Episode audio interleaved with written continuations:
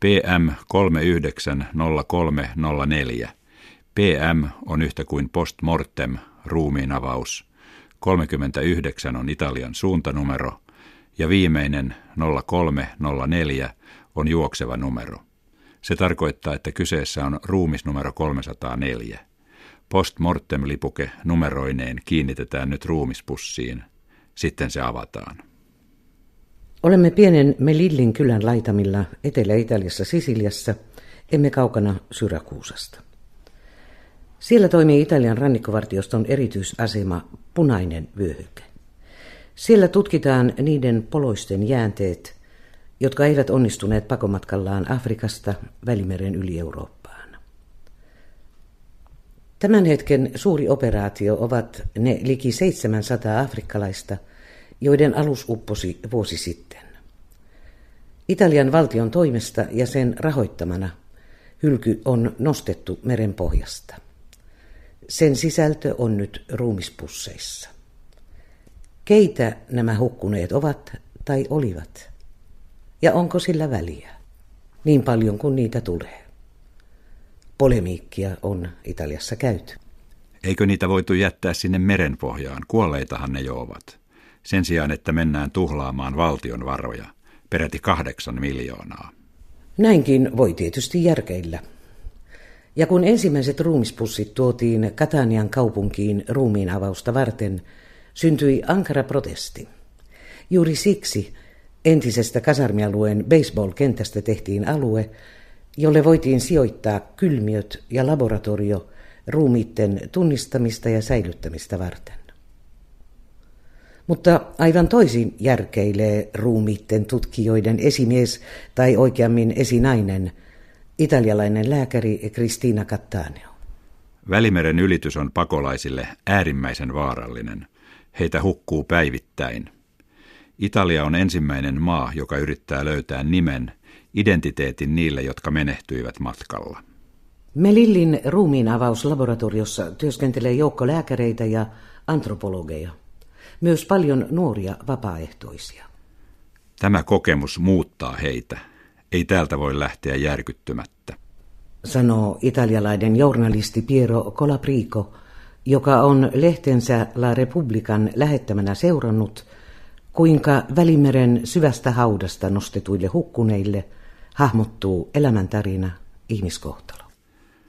Eihän se ole kaunista katseltavaa, varsinkaan ensi alkuun.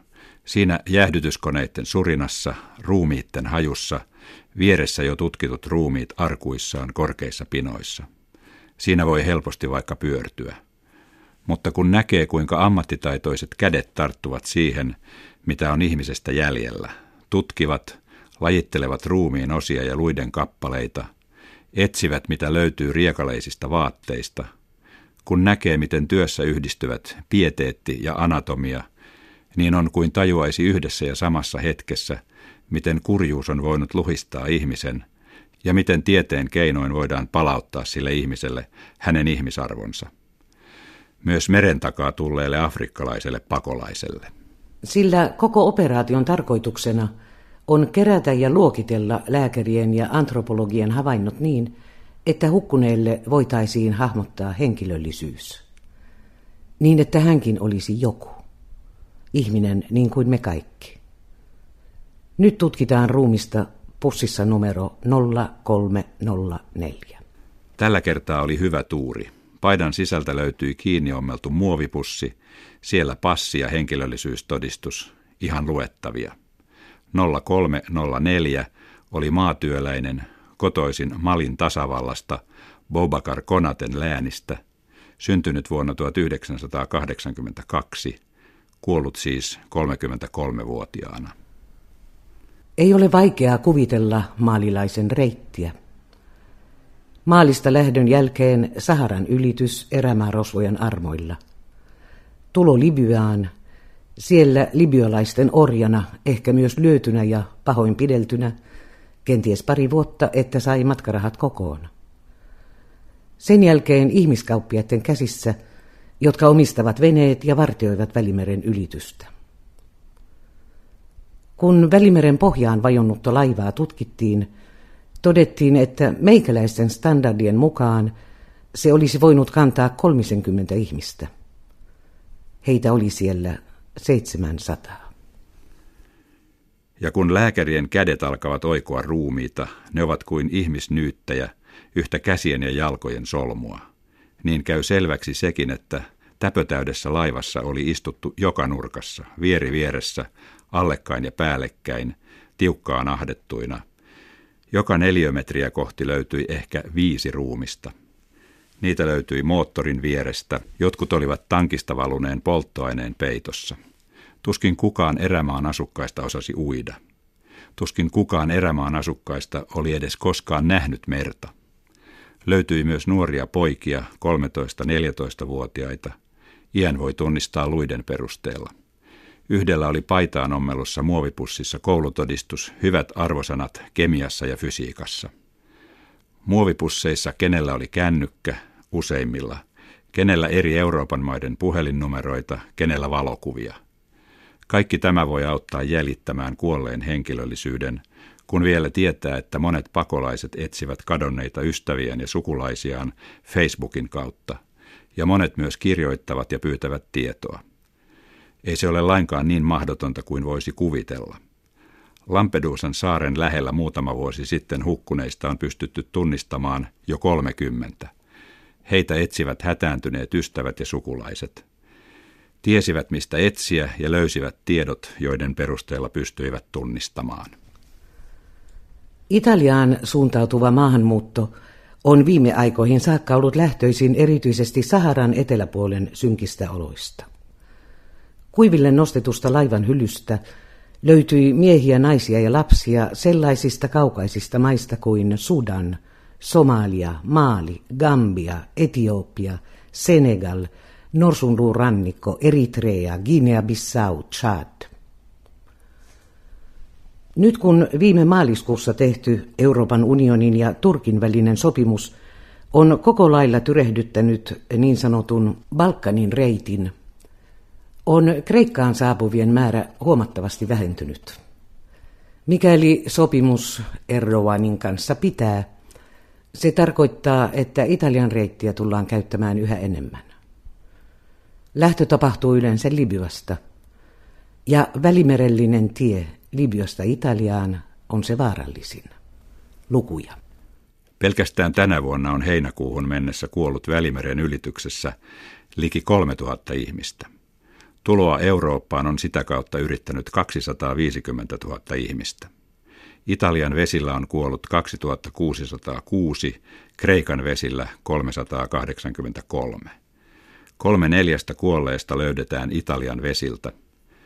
Vuodesta 2014 tämän vuoden heinäkuuhun saakka on Välimereen hukkunut yli 10 000 ihmistä.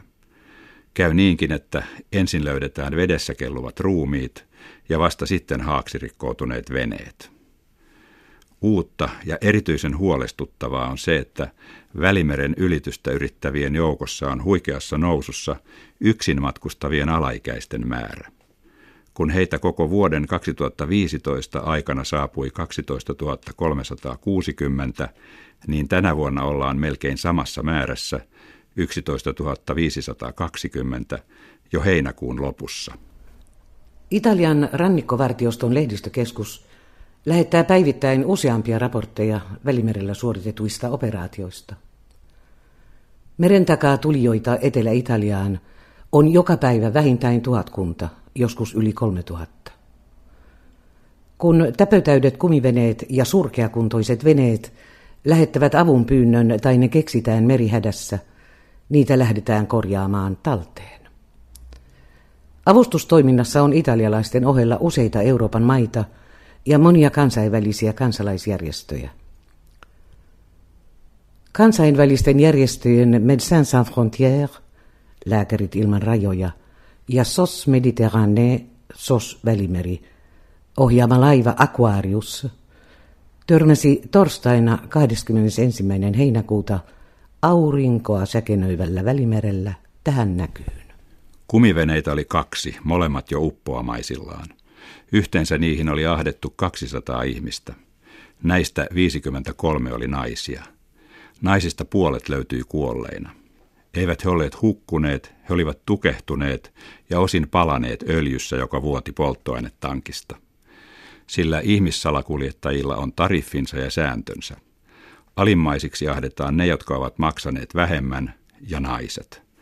Muut, paremmin maksaneet ja miehet, kapuavat naisten päälle. Tässä kuljetuksessa kaikki miehet säilyivät hengissä. Ei mereltä oteta talteen ainoastaan pakolaisia ja pakolaisten ruumiita. Otetaan kiinni myös ihmissalakuljettajia. Italiassa niitä on veneistä pidätetty kaiken kaikkiaan yli tuhat. Vankilassa niitä istuu paljon vähemmän, sillä oikeudenkäynti on ongelma.